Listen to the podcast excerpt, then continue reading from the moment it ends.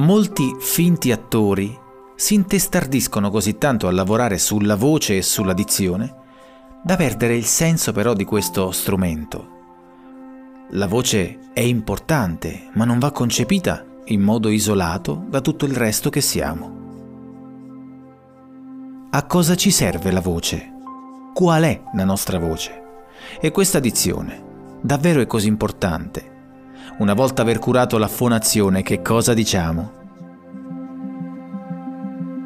Benvenuto in Espressioni. Espressioni. Il podcast dedicato alla recitazione e al benessere dell'attore. Questo è il secondo episodio e ho deciso di parlare della voce e del suo potere magico.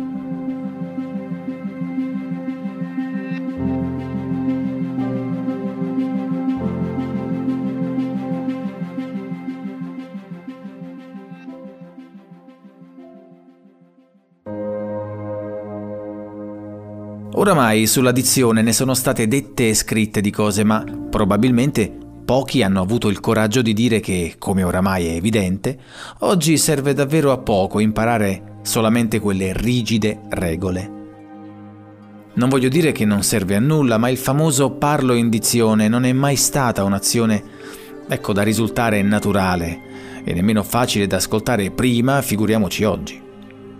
E non voglio certo dire che non bisogna imparare ad essere chiari, articolare, respirare, colorare, timbrare e risuonare correttamente. La dizione, ovvero il modo in cui il suono della voce viene espresso in relazione al testo, per una lettura o ad un parlato, ehm, il canto, la recitazione, fornisce regole d'oro, ma bisogna inglobarle in sé. Ah, e comunque un'altra cosa, ma forse è un capriccio personale. Dire parlo in dizione è cacofonico.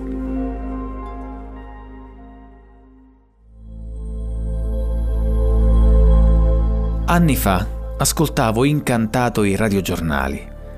Venivo catturato da quella voce così chiara e minuziosa nell'articolare ogni singola lettera di una parola che mi è addirittura capitato di rimanere in apnea Volevo forse evitare qualsiasi altro rumore che potesse rompere quel cristallo sonoro. Poi i racconti della mia nonna e della mia mamma mi facevano viaggiare rimanendo con i piedi per terra. Sono cresciuto in ogni racconto come se avessi viaggiato sul serio nei posti che mi venivano descritti. Cosa rende così efficaci le parole? Cosa ha la voce ad avere questo potere?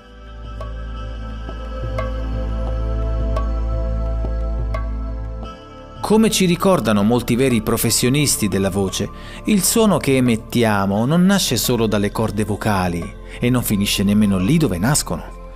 Facciamo chiarezza e partiamo dall'evidenza. Per parlare bisogna respirare. L'aria che entra nei polmoni attraverso l'inspirazione viene poi emessa con l'espirazione, ma non esce semplicemente dalla bocca o dal naso, ma passerà attraverso le corde vocali. Due muscoli cartilaginei, sottili come lame, che vibrano a seconda della loro rigidità, apertura e contrazione. Si trovano nella faringe e sono incastrate tra i muscoli tiroidei ma il suono cambia a seconda delle persone, che oltre alla propria conformazione fisica sono fatte della propria storia come cassa di risonanza, la propria tessitura, la propria estensione, timbro e poi volume. Chi lavora con la voce, come noi attori, come i doppiatori, ma soprattutto i cantanti, impara a modellare queste qualità in funzione della richiesta ma questo episodio non è dedicato alla dizione, ma ad alcune qualità più nobili della voce, quali la vibrazione, il significato e il contesto. La vibrazione, il significato e il contesto.